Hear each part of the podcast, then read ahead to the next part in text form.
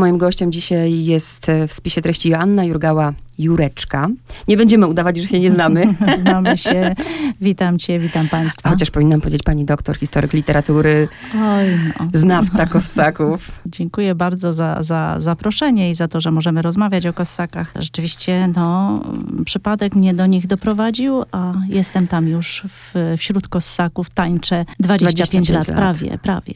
Dzisiaj się spotykamy przy okazji ostatniej książki Kossakowie Biały Mazur. Ja o tym wiem, ale słuchacz nie wie, szczególnie ten, który nie przeczytał jeszcze książki, którą będę polecać w magazynie. Opowiedz historię, jak trafiłaś do kossaków. E, Myślę, że nie ma przypadków. To znaczy, zdarzają się sytuacje, które wydają się być przypadkowe. I taka e, wydawała mi się przypadkowa sytuacja prawie 25 lat temu, kiedy pracowałam jako dziennikarka i był taki czas, kiedy nic się nie działo. My to nazywamy sezonem ogórkowym. Mm, Przypomniałam sobie wówczas, a to były czasy jeszcze komuny, kiedy o Zofii Kossak się prawie wcale nie mówiło, nie pamiętało. I choć byłam po polonistyce, mm, nawet nam tego nazwiska nikt nigdy nie omówił, nie powiedział, że ktoś taki był. No i przypomniałam sobie, że jest muzeum jakiejś pisarki, że chyba była pisarką katolicką, e, więc pojechałam tam, żeby zrobić jeden materiał. Miałam niebywałe szczęście, bo od czasu do czasu do Polski przyjeżdżała wówczas córka Zofii Kossak, pani Anna Bignon-Rosset. I to był czas, kiedy ona akurat przyjechała. Więc nie tylko udzieliła mi wywiadu, ale zaproponowała, żebym przyjechała mm, następnego dnia, ponieważ będą robione porządki w pokoikach na górze, które należą, na górze Muzeum Zofii Kossak, które należą do rodziny. No oczywiście to było tak kuszące. Przyjechałam, bo zawsze, wiesz, robienie porządków po latach u kogoś, kto był nietuzinkowym człowiekiem jest ciekawe i było fascynujące. No bo odnalazł się wtedy obraz Witkacego, który uważany był za zaginiony, a Witkacy wszedł do rodziny Kossaków. Więc zaczęłam pytać, a skąd Witkacy, a dlaczego, a co to za rodzina? I tak pytałam, pytałam, pytałam i potem praca doktorska i byłam kierownikiem muzeum, no a teraz piszę o Kossakach od wielu lat. Niesamowita historia. Przypadkowa, prawda?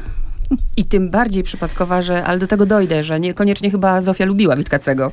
Nie, to było w ogóle, to były dwa różne światy, ogień i woda, bo to Zofia Kossak, pisarka katolicka, on e, pisarz, który prowokował, który był szczęśliwy, że wszedł do Tak. rodziny Kossaków, bo to nobliwa rodzina. Jemu to imponowało, ale równocześnie był prowokatorem i, i w swoim sposobie tworzenia, malowania, pisania i w swoim, w swoim sposobie zachowywania się również.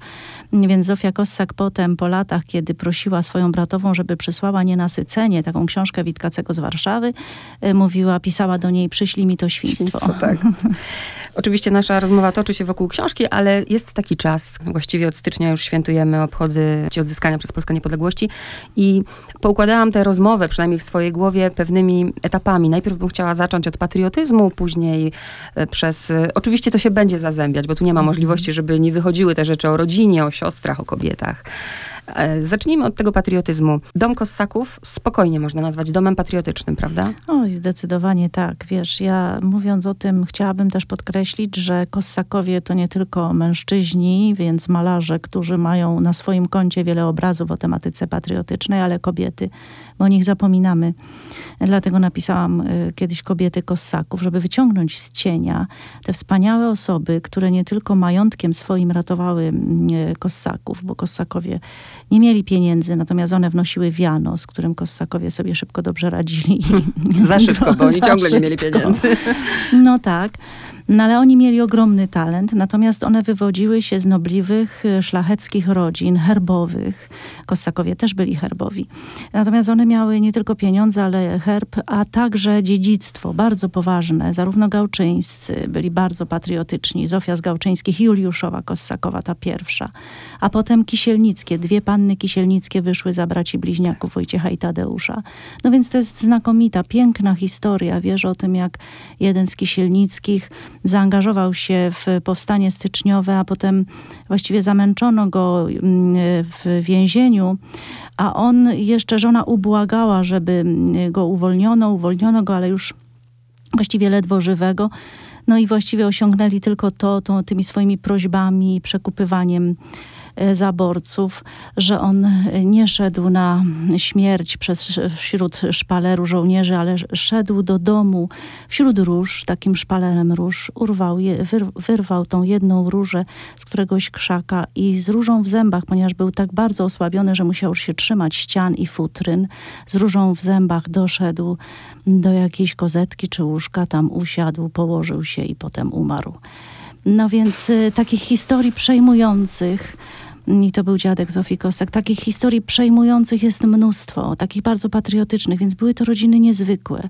Ta rozmowa by musiała trwać do rana, bo ja już to czuję, ale poukładajmy to w miarę krótko, bo podoba mi się w twojej książce to, że pokazujesz człowieka przede wszystkim, nie stawiasz na piedestale Kossaków i zacznijmy sobie od Wojciecha. Tak jak Dobrze. mówisz, malarz, patriota, sceny batalistyczne, słynna Olszynka Grochowska, Piłsudski, chociaż e, namalowany chyba później, już po odzyskaniu niepodległości.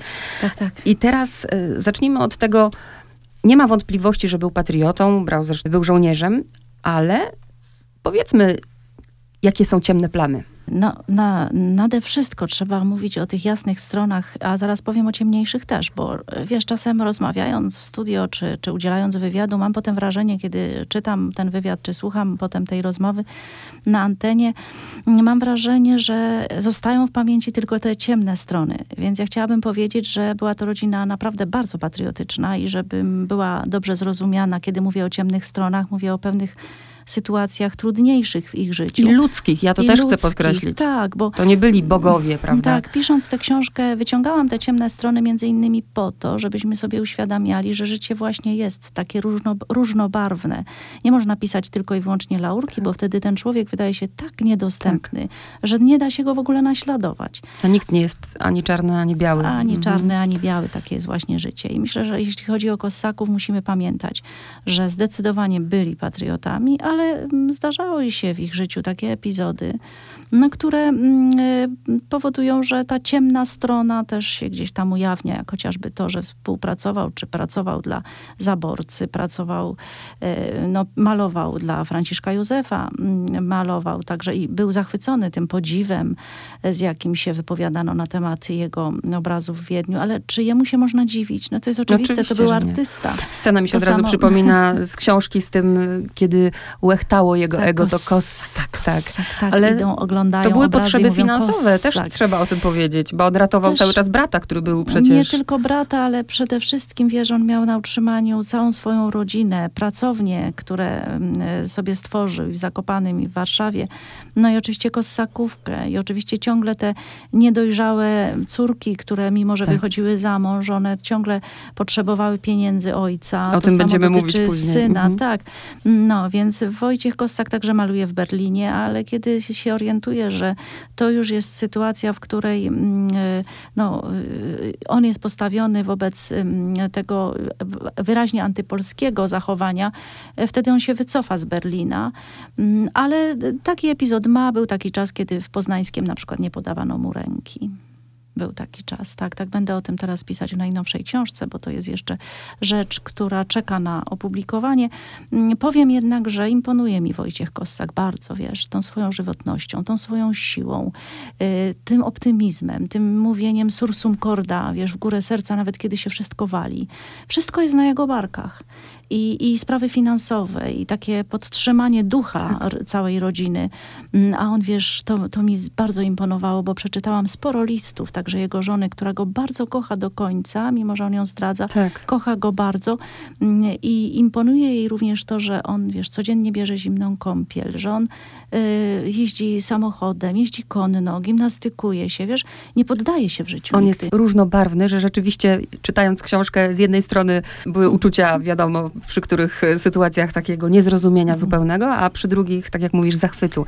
Weźmy teraz jego brata, który sam siebie nazywa tą ciemną stroną księżyca i kwestie patriotyczne, bo też trzeba podkreślić, że brał udział no oczywiście. Zapomina się o tym, a teraz została niedawno wydana na nowo, wznowiona taka książeczka będąca jego wspomnieniami wojennymi z tego czasu, kiedy trwa rewolucja bolszewicka, a potem odzyskujemy niepodległość. No więc e, bardzo smakowita to książka, wiesz, pisze bardzo obrazowo, pisze bardzo pięknie.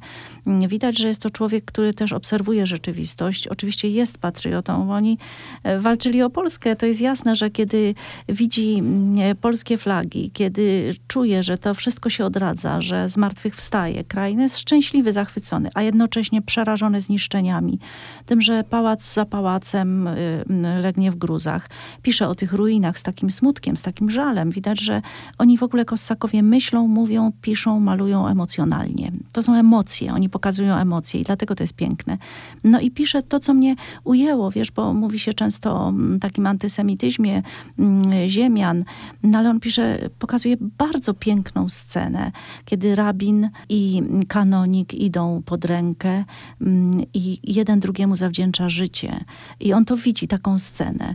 On to opisuje, on to zapamiętuje. Więc wiesz, to byli ludzie, którzy pokazywali jakoś uczciwie rzeczywistość, ale przez pryzmat tego własnego emocjonalnego przeżywania. Celowo przerywam, bo po linii męskiej powinnam dojść do Jerzego, czyli syna Wojciecha, e, którym e, jakby kończysz jego historią książkę, ale zatrzymajmy się i przejdźmy do Zofii Kossak. Mm. Zofia Kossak, tak jak właśnie powiedziałaś, jak studiowałaś polonistykę, nawet się o niej nie mówiło.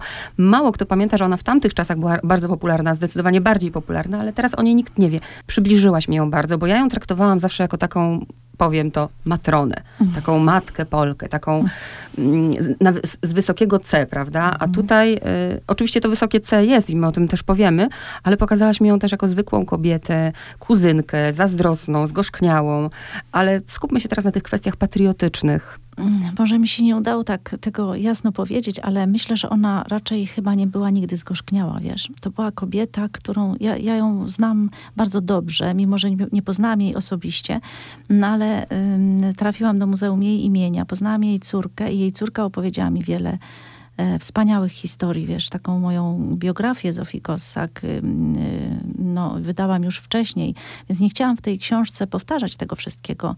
Postanowiłam więc pokazać w sposób taki zbeletryzowany, płynny, y, jakoś przypomnieć to jej życie i pokazać, że ja jestem z nią ogromnie emocjonalnie związana. Bardzo często jeżdżę na jej grób i bardzo często jakoś się jej radzę. E, a mówiąc tak zupełnie prosto, mm, to była osoba z krwi i kości, wiesz, Kossakówna, ciągle to powtarzam, żeby nie budować jej pomnika, tylko pokazać ją prawdziwą. Była na pewno patriotką, ale też była osobą, która dokonuje w życiu pewnych autorefleksji. Też to pokazałam w książce. Wiesz, bo y, nie można, ja z ogromnym podziwem patrzę na to, jak rzuciła się w ten wir y, patriotycznej działalności konspiracyjnej mm, narażając się ogromnie. Kiedy ludzie patrzyli na nią i uczyli się takiego zaufania, mówili, że ona jest charyzmatyczna, mówi Karski, ko kochałem ją, Bartoszewski, tak, byłem nią zafascynowany, gdyby nie ona, nie byłbym tym, tym kim, kim jestem. Wiesz, jeśli mówią ludzie tak nietuzinkowi o tym, że ukształtowała ich Zofia Kossak, wiesz, ona była wtedy w moim wieku, jaką ona musiała mieć charyzmę, jak ona musiała e, na tych ludzi oddziaływać, że oni po prostu e, szli jak w dym. Ona zresztą też tak tak zrobiła. Wiesz, ta jej ogromna wiara, która mi imponuje, a która nie jest wiarą kościółkową, dewocyjną, jest bardzo prawdziwa.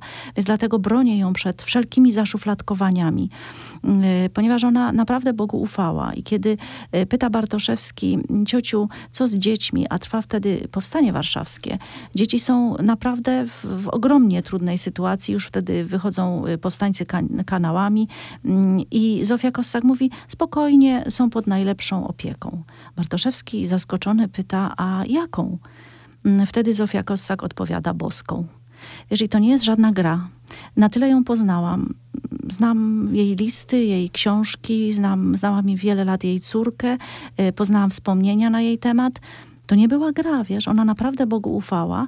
Mm, ona nie była świetną konspiratorką pod tym względem, żeby się potrafiła ukryć. Właśnie ona, jeżeli już to się ujawniała, kiedy zafarbowała włosy, one się stały rude, e, kiedy miała przybrać pseudonim, to Sikorską wybrała, więc akurat rzucający się w oczy.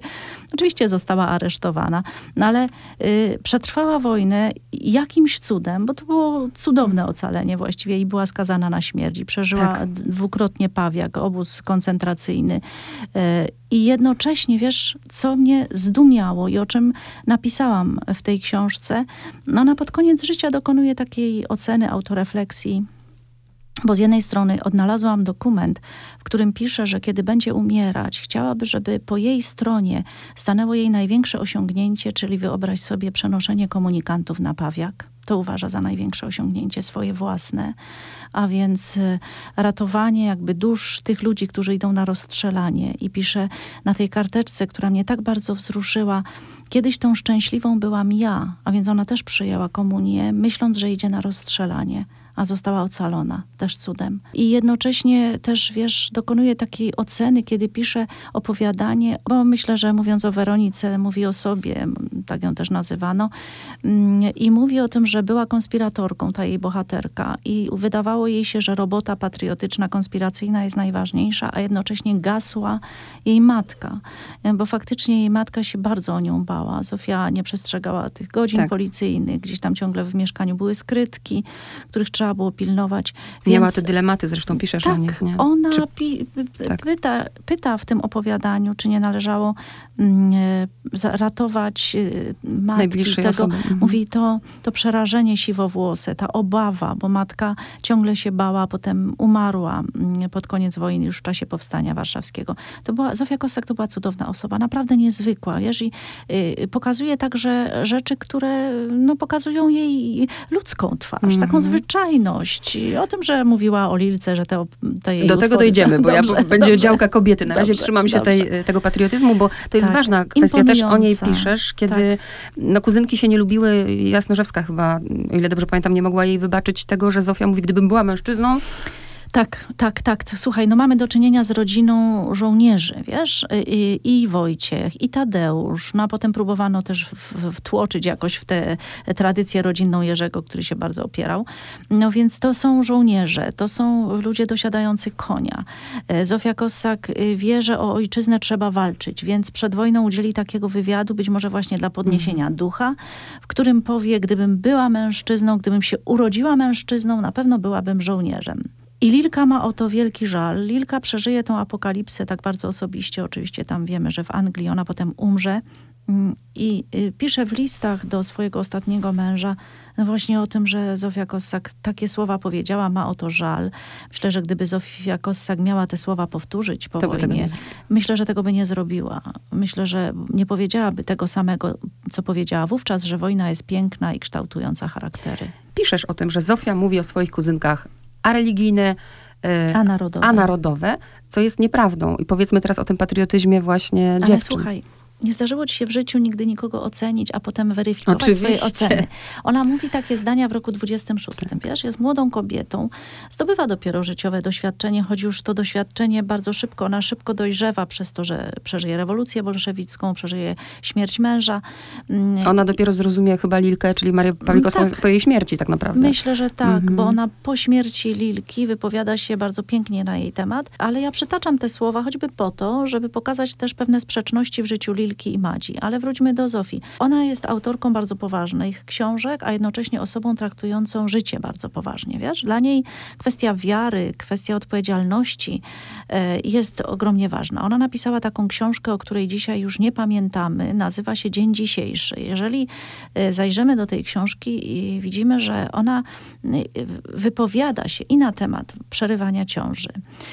Wypowiada się na temat kobiet, które uważają, że najważniejsze jest wiesz, makijaż, strój i to, że na przykład ciąża zdeformowałaby im sylwetkę, więc nie będą rodzić dzieci. Ona widzi płytkość takiej postawy. Y, jednocześnie też wypowiada się, wiesz, na inne takie bardzo mm, tematy bardzo ważne w dwudziestoleciu międzywojennym, y, obyczajowe. Na przykład, wiesz, ona, ona bardzo kocha stare meble, stare wnętrza, y, więc pokazuje też taką nowoczesną Alinę, która nie ma nic przeciwko i rozwodom, i, i, i swojego męża traktuje z takim pobłażaniem, bo to jakiś taki ziemianin, który otacza się starymi, tradycyjnymi meblami. Jej podobają się te wszystkie nowoczesne. Zofia Kossak robi to w sposób uproszczony, ale myślę, że ma wiele racji, pokazując kobiety, które są próżne. I ona, mówiąc o Lilce, też mówi o tym, że Lilka ma ogromny talent, podwójny powiedziała, czyli świetnie maluje i znakomicie pisze. W związku z tym chciałaby, żeby ten talent wykorzystała na coś hmm. ważnego. Dla Zofii Kossak pisanie to jest, wiesz, spełnianie pewnego obowiązku i mówienie o rzeczach bardzo bardzo ważnych. I zauważ, to jej się udało w życiu. Wiele osób wraca do jej książek po to, żeby mm, wiesz, czegoś się, życia się nauczyć. A jednak tak bardzo lubię wiersze Lilki, że nie powtórzyłabym za nią tego zdania, mm -hmm. które ona powiedziała w 26 roku, że to są tylko piórka wytrząsane z rękawa. Teraz sobie przypomniałam i przecież przy kwestii patriotyzmu trzeba o tym powiedzieć, o dekalogu Polaka. Tak, tak, tak. I też zdecydowałam się powiedzieć, wierzę, o moim własnym odczytywaniu tego tekstu, bo to jest tekst okolicznościowy, napisany w czasie wojny do takiego kalendarzyka, który miał być takimi no, 10, 10, 10 przykazań dla ludzi, którzy znaleźli się w sytuacji okupacji, kiedy trzeba było walczyć o ojczyznę. I Zofia Kossak pisząc te słowa, pamiętajmy, ona je pisze w określonych okolicznościach. Dzisiaj, kiedy się je wyciąga mm, i kiedy się wykorzystuje zdanie o tym, że masz nienawidzić wroga, i kiedy się y, pokazuje to na jakichś stronach internetowych ociekających krwią, y, mnie to ogromnie boli. Dlatego przeciwko temu protestowałam i dlatego y, martwię się, kiedy wykorzystywany jest ten dekalog instrumentalnie. Ale piszę też o tym, że we Wrocławiu, bo wiesz, mówisz o zapomnieniu Zofii Kossak, a ja ci powiem, że tak dobrego czasu dla Zofii Kossak jeszcze nie było.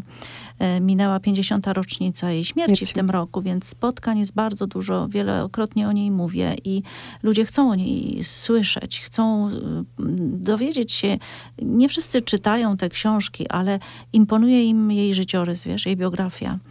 E, więc wracając do dekalogu, przy tej okazji dekalog Polaka jest wciąż żywy. Wystarczy wpisać w wyszukiwarce internetowej e, Zofia Kossak, dekalog Polaka, sama się przekonasz, ile jest stron internetowych, które wykorzystują ten tekst. Wykorzystują bardzo różnie, a we Wrocławiu słyszałam ludzi, którzy powiedzieli o patriotyzmie tak pięknie i na, jakby nawrócili mnie na ten dekalog Polaka. Był ksiądz biskup, który o tym dekalogu mówił. Byli też e, bardzo mądrzy ludzie, którzy wykształceni, znający świetnie mm, literaturę, mm, którzy czytali właśnie to przykazanie będziesz nienawidził z dystansem, a wszystkie inne piękne zdania będziesz kochał Polskę pierwszą po Bogu miłością. Czytali w sposób, wiesz, taki piękny, bo to byli często przesiedleńcy, czy y, potomkowie przesiedleńców, dla których ta ojcowizna, ojczyzna to jest po prostu ziemia święta. E, jeżeli tak no to, na to popatrzymy, no to wróćmy do dekalogu Polaka, ja go publikuję w tej książce. Przeczytajmy go tak, jak powinien być odczytywany dzisiaj. Dobrze, że to właśnie wybrzmiało, że narodowcy wykorzystają to, co będzie im akurat potrzebne Oczywiście, wiesz, i, pisarz i, jest też bezradny sobie. wobec hmm. tego. Ja też czasem mam wrażenie, że i Zofia była bezradna wobec tego, co kiedykolwiek napisała. Ja też czasem mam wrażenie, że e, wypuszczając tę książkę w świat, też jestem bezradna wobec pewnych interpretacji. Czasem się wyciąga tylko sensacyjki i tak. smaczki. Tak. A ja chciałam powiedzieć dużo więcej. Chociaż krótko o Marii tak. Pawlikowskiej-Jasnorzewskiej, na razie w kontekście patriotyzmu i o Magdalenie Samozwaniec, bo dziewczyny, mimo że ona takie oceniła wtedy w latach dwudziestych, po wojnie nawet zamieszczasz y, ten fragment, kiedy Lilka zastanawia się nad tym, a może to nasza wina, może przez to, że byliśmy takie próżne, o tych sukniach. Tak. Wiesz, bo ja y, chciałam, mm, zawsze dążę do tego, żeby pokazać tę drugą stronę i burzyć pewien stereotyp. Nam się wydaje i dlatego napisałam rozdział Inna Zofia, czy na przykład Smutna Klaunesa, bo nam się wydaje, że Lilka to jest tylko i wyłącznie eteryczna poetka, Madzia Samozwaniec roześmiana, rozbawiona, satyryczka, Zofia Kossak poważna matrona. Nie. To są bardzo silne kobiety, kossakówny, które y, potrafią mm, o siebie zawalczyć, ale też są pewne, pełne pewnej te sprzeczności. Więc pokazuje też i to, że nam się wydaje, że e, tak jak Zofia powiedziała, są apatriotyczne czy anarodowe, a także tylko i wyłącznie zajmują się, bo taki, taki pozostał obraz, miłością, sukniami, kobiecością. Nie. One są na tyle inteligentne, wiesz, że stać się na refleksję. Kiedy ucieka Lilka z Polski, E, przed tą straszliwą apokalipsą. Wiesz, i znalazłam list, w którym ona tą apokalipsę przeczuwa. Jeszcze nie mówi się tak wyraźnie o wojnie. E, jest rok 38, a ona już pisze o tym, że słyszy ten tentent koni, że e, gdzieś tam ten strach w niej się lęknie, że ona to czuje, przeczuwa, przeżywa. Więc kiedy ona domyśla się, że teraz już właściwie świat się wali, ucieka z Polski, to mówi: co się stało z moją suknią? Zastanawia się, gdzieś ją tam sprzedała w drodze y, w, tej, w, tym, w tym czasie ucieczki. I pada takie sformułowanie. To samo powie także Madzia w swoich pamiętnikach. Ona jeszcze Może ten... ostrzej pisze o tak, dwóch...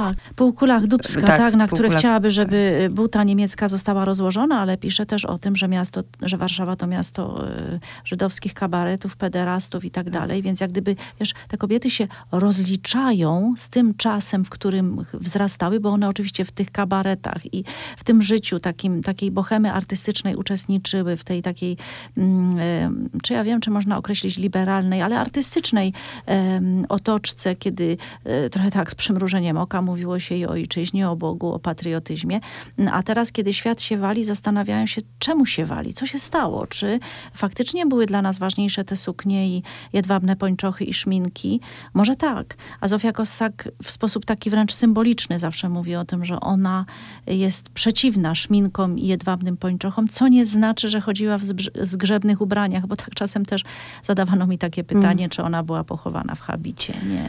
I na koniec e, Jerzy, mm, przynajmniej w tej kwestii tutaj, szkoda mi było tego Jerzego, kiedy czytałam ten rozdział, bo z jednej strony myślę, całe życie żyje w cieniu ojca, ale na razie skupmy się na tym patriotyzmie. Wybierasz i opisujesz i nie boisz się opisywać momentu, w którym on jako żołnierz kompletnie nie, nie interesuje się tym, co się dzieje, tylko przeszkadzają mu muchy. Tak, przeszkadzają mu muchy, chce mu się spać. W dodatku, co ciekawe, pisze o tym do narzeczonej, a w listach miłosnych przecież powinien pokazać siebie Tak. e, męskiego. No jakoś tego nie robi. E, I kiedy czytam jego listy do Ewy, e, już byłam tak zdumiona, tak zaskoczona i ciągle porównywałam go z Wojciechem, który pisze tak piękne listy do żony i do kochanki, a tymczasem jego syn robi błędy, przekreśla, gdzieś tam kleksy mu się jakieś zdarzają. To już pomijając, ale jaka jest treść.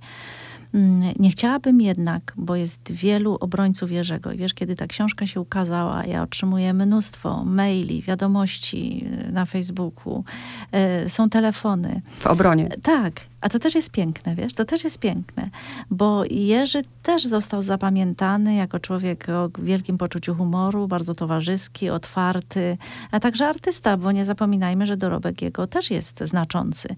Mm, Ale na pewno się wyrodził jakoś z tej rodziny, nie spełnił oczekiwań i czy to była jego wina? Myślę, że nie do końca. Opowiadam o tym i dobrze, że to zauważyłaś, że zarówno śmierć dziadka, jak i potem dwie niezawinione, a jednak w Tak, pewnym o tym sensie właśnie zawinione powiedzieć, winy. tragiczne życie naprawdę. Bardzo tragiczne życie utonie jego kuzyn. Potem on który tak zabije naprawdę ratuje jego. Tak. Potem on zabije podczas polowania chłopaka. No i na pewno gdzieś to wszystko jest mu wypominane. Wypominane jest, wypominana jest mu ta fabryczka obrazów, która go też mierzi. On pod koniec życia jest tak strasznie tym wszystkim zmęczony i, i mówi, że mógłbym być artystą, ale... Wiesz, gdyby miał może tego dziadka przy sobie, który w niego wierzył, który ciągle jakoś go mobilizował, opiekował się nim. Jest tak wzruszające zdjęcie, kiedy on siedzi za plecami dziadka, malującego w pracowni. Mm, Przygląda mu się. Podobno potrafił tak siedzieć godzinami. Dziadek z nim rozmawiał, dziadek chciał wiedzieć, co Jerzy namalował, oceniał to jego malowanie, a Wojciech był wielkim nieobecnym. Wiesz, dla mnie Wojciech to jest taki król niespełnionych obietnic. Że nie obiecał majątek, nigdy tego nie spełnił. Obiecał, że będzie w domu. No nie, wiesz, okoliczności też powodowały, że więcej zarabiał za granicą. W związku z, w związku z tym to jej ręką e, były wychowywane dzieci, a matka dzieci rozpieszcza. Więc Jerzy był ogromnie przez matkę rozpieszczony, a jednocześnie przez ojca. No niby trzymany krótko, wiesz, ale z takiej odległości ze Stanów, tak. z Berlina. A poza tym dorastanie cały czas w, właśnie w takich oczekiwaniach, których nie jest w stanie spełnić, bo jest sobą. Bo jest sobą, tak, wiesz, sobą ma jakieś właśnie. tam cechy charakteru, które na zapewne dziedziczy i talent, który dziedziczy. No ale Zofia Kossak powie, ten talent wnuki Juliusza miały do około 16 roku życia. A potem Zofia mówi, na szczęście nie musiałam złamać pędzli, a inaczej byłabym taka jak ten smutny typ Jerzy Kossak. I mówiąc smutny typ, wiesz, ja pokazuję też jego i trzeba przyznać Zofii dużo racji, chociaż ta jej diagnoza pochodzi też z prywatnego listu i też z lat dwudziestych, więc ma, miejmy świadomość, że ona już potem tego nigdy nie powtórzyła, nie wypowiadała się oficjalnie nigdzie na ten temat, pomagała jego córce. Mm, ale mówiąc smutny typ, wiedziała o wielu rzeczach, o których ja się dopiero dowiadywałam, więc myślę, że miała wiele racji. I oczywiście też chcę podkreślić na koniec, że to, że przywołałam akurat ten fragment y, z listów, nie znaczy, że nie był patriotą. Ale był. Właśnie też chciałabym pokazać, wiesz, bo to zawsze jest tak, że kiedy się wyciągnie jakieś te ciemniejsze strony, pokazując prawdę o człowieku, ludzie sobie zapamiętują te ciemne strony, czy te, jak mówią, smaczki. A przecież ja w swojej książce pokazuję e, bogactwo, różnorodność tych postaw. E, pokazuję też dramat Jerzego, bo nie można, bardzo lubię, wiesz, Bransztetera, a Branszteter w swoim wierszu napisał, że nie można, czy w takim tekście prozatorskim właściwie, napisał, że musisz iść tą samą drogą, usiąść na tym samym kamieniu, pić z tego samego źródła, z którego ten człowiek pił. A więc musisz dokładnie przeżyć to, co on. Więc gdybym ja mogła Jerzemu towarzyszyć, przyjrzeć mu się e, uważniej, to bym może potrafiła go ocenić. A w tej chwili tylko mówię, jakie są przesłanki, ale nie mówię, to był człowiek zły tak. albo dobry. Mówię, że życie mu się poplątało, było w pewnym sensie niespełnione. E, a także nie spełnił oczekiwań rodziny, co do tego jesteśmy pewni. Kończąc wątek patriotyczny, oprócz tego, że jesteś znawcą Kossaków, jesteś też znawcą literatury dwudziestolecia międzywojennego. Przenieśmy się do tego roku 1918. Maria Pawlikowska-Jasnorzewska, 27 lat, wtedy ma dojrzała kobieta. E, zastanawiam się, czy w listach, w dokumentach e, odczytywałaś, jak odebrały ten czas? Wiesz co, to był czas, kiedy ona się zakochała, ogromnie się zakochała w Bzowskim i ten czas to był czas pisania też listów miłosnych, to był czas pisania wierszy miłosnych, to, to był czas, kiedy ona jest razem z matką i z, razem z siostrą w Ołomuńcu. Odnalazłam listy, w których matka opisuje tego jej narzeczonego, przekonana, że to będzie miłość na całe życie. Pisze o nim jak Lilka, bardzo jest y, y, tylko i wyłącznie zaangażowana emocjonalnie. Nic, cały świat nie istnieje, tylko istnieje on. No potem wiemy, że mm, roz, jakoś się ich drogi rozeszły, że byli następni mężczyźni, odkochiwała się i zakochiwała na nowo, ale był to czas, kiedy miłość była bardzo ważna. Cała rodzina cieszyła się z odzyskania niepodległości. Natomiast to odzyskiwanie niepodległości, które potem znalazło swój wyraz w literaturze, obserwujemy tylko i wyłącznie u Zofii. Dlatego, kiedy ona mówi, są anarodowe, ma na myśli też to, że one nie podejmują takich tematów, ale ponieważ przeczytałam potem e, pamiętniki e, Magdaleny Samozwaniec, e, na nowo zaczęłam patrzeć na Lilkę, znalazłam pewne teksty, jej listy, które uważane były za nieistniejące, a jednak są. Mm, więc spojrzałam na te kobiety inaczej. Myślę, że taka refleksja narodowa przyszła w ich życiu później, nie w XVIII roku. To tak jak dzisiaj dzieje się historia na naszych oczach, a część ludzi oglądają w telewizji, nie na ulicy, także to jest normalne. Życie się toczy, życie się dzieje. Nie wszyscy jakby zauważali nawet to, mieli swoje sprawy. Mieli swoje sprawy, wiesz, pisarze są po to, żeby pisać, żeby, tak. żeby przeżywać, a potem pisać, więc po tej euforii, o której słusznie mówisz, potem przychodzi czas refleksji. Jest przedwiośnie, jest naukowska, E, jest Żeromski oczywiście, który dokonuje takiej bardzo mm, bolesnej właściwie diagnozy i mówi o takim zgorzknieniu. Ale to się, to się obserwuje w każdej epoce i my wszyscy temu się poddajemy, mm, bo przecież pamiętam czasy odzyskiwania tej naszej wolności, a potem wielu rozczarowań. Sama też to przeżyłam. Mm, więc jeśli patrzę na Kossaków, to chciałabym jeszcze tutaj przy okazji dodać, że mimo, że oni nie żyją, dla mnie są jakoś żywi, wiesz, bo kiedy ja piszę o kimś, kto już jest po drugiej stronie, mm, to mam wrażenie, że on mi pewne rzeczy podsuwa, podpowiada, że ja czasem zdumiona siedzę w archiwum, patrząc na te teksty, e, które trafiły do moich rąk i widzę człowieka, wiesz, widzę człowieka przez pryzmat jakiegoś dokumentu. Te dokumenty też nie są bezduszne, bo to właśnie świadczy o ludziach. Więc widzę ich też w pewnej określonej sytuacji. Pamiętajmy, że Lilka i Madzia są wtedy młodymi dziewczynami, młodymi kobietami, które wchodzą w życie, które zaaferowane są miłościami, miłostkami, ale w ich domu, który jest domem patriotycznym, o tym się mówi, one tym nasiąkają, mimo że pewna moda literacka y, powoduje, że no, po prostu może nie wypada jakoś tak patriotycznie się obnosić, to jednak kiedy ojczyzna tonie i kiedy jest rok 39, obie y, przeżywają to bardzo boleśnie. Ostatnia scena w twojej książce, właśnie taniec Biały Mazur, przepięknie o tym mówisz, że miałaś okazję brać udział w tym tańcu i tak sobie myślę o tym, że takich rodzin już nie ma. Właśnie, Czy krzywdzę wiesz, kogoś teraz? Są, myślę, że są, wiesz, czasy kształtują nowy rodzaj patriotyzmu, nowy rodzaj mówienia o świecie, wiesz, wraca się teraz do tego pięknego mówienia o ojczyźnie, ojcowiźnie, o tym, co twoje, z czego się wywodzisz. Nie mów, e, że jesteś człowiekiem dojrzałym, jeśli nie dbasz o własne korzenie, jeśli nie pamiętasz, skąd się wywodzisz. Tak właśnie powinno się żyć. Mm, Więc może mówi się dzisiaj o tych małych ojczyznach. Mm, I to też jest pewien rodzaj patriotyzmu, kiedy w domu uczymy dzieci szacunku do tego miejsca, z którym jest się emocjonalnie związanym. Możesz iść daleko w świat, bo świat jest otwarty, ale pamiętaj skąd jesteś. Więc y, mówiąc i o tym białym Mazurze, wiesz, ja bardzo lubię tańczyć, dużo tańczę i mm, wyobraziłam sobie, że chcę o tańcu opowiedzieć. Mm, I zapytałam mm, Mariusza Makowskiego, który jest znakomitym historykiem, znawcą e, arystokratów i szlachty. Zapytałam, mówię, podpowiedz mi, jak nazywa się ten ostatni taniec i opowiedz mi o tym tańcu. Kiedy on mi zaczął opowiadać i, i o Białym Mazurze, o tym, jak szykowano się do Białego Mazura, co poprzedzało, więc wiesz, ten ostatni taki poczęstunek podczas balu, a potem, kiedy próbowano się poderwać, jak bardzo trudny był ten taniec, no wiedziałam na pewno, że chcę taki tytuł nadać swojej książce i że ja też tańczę z kossakami e, ten taniec aż do tego ostatniego tańca. Jestem na balu razem z nimi od lat, aż do tego ostatniego tańca i patrzyłam na nich, jak tańczą ostatni taniec u schyłku tej rodziny.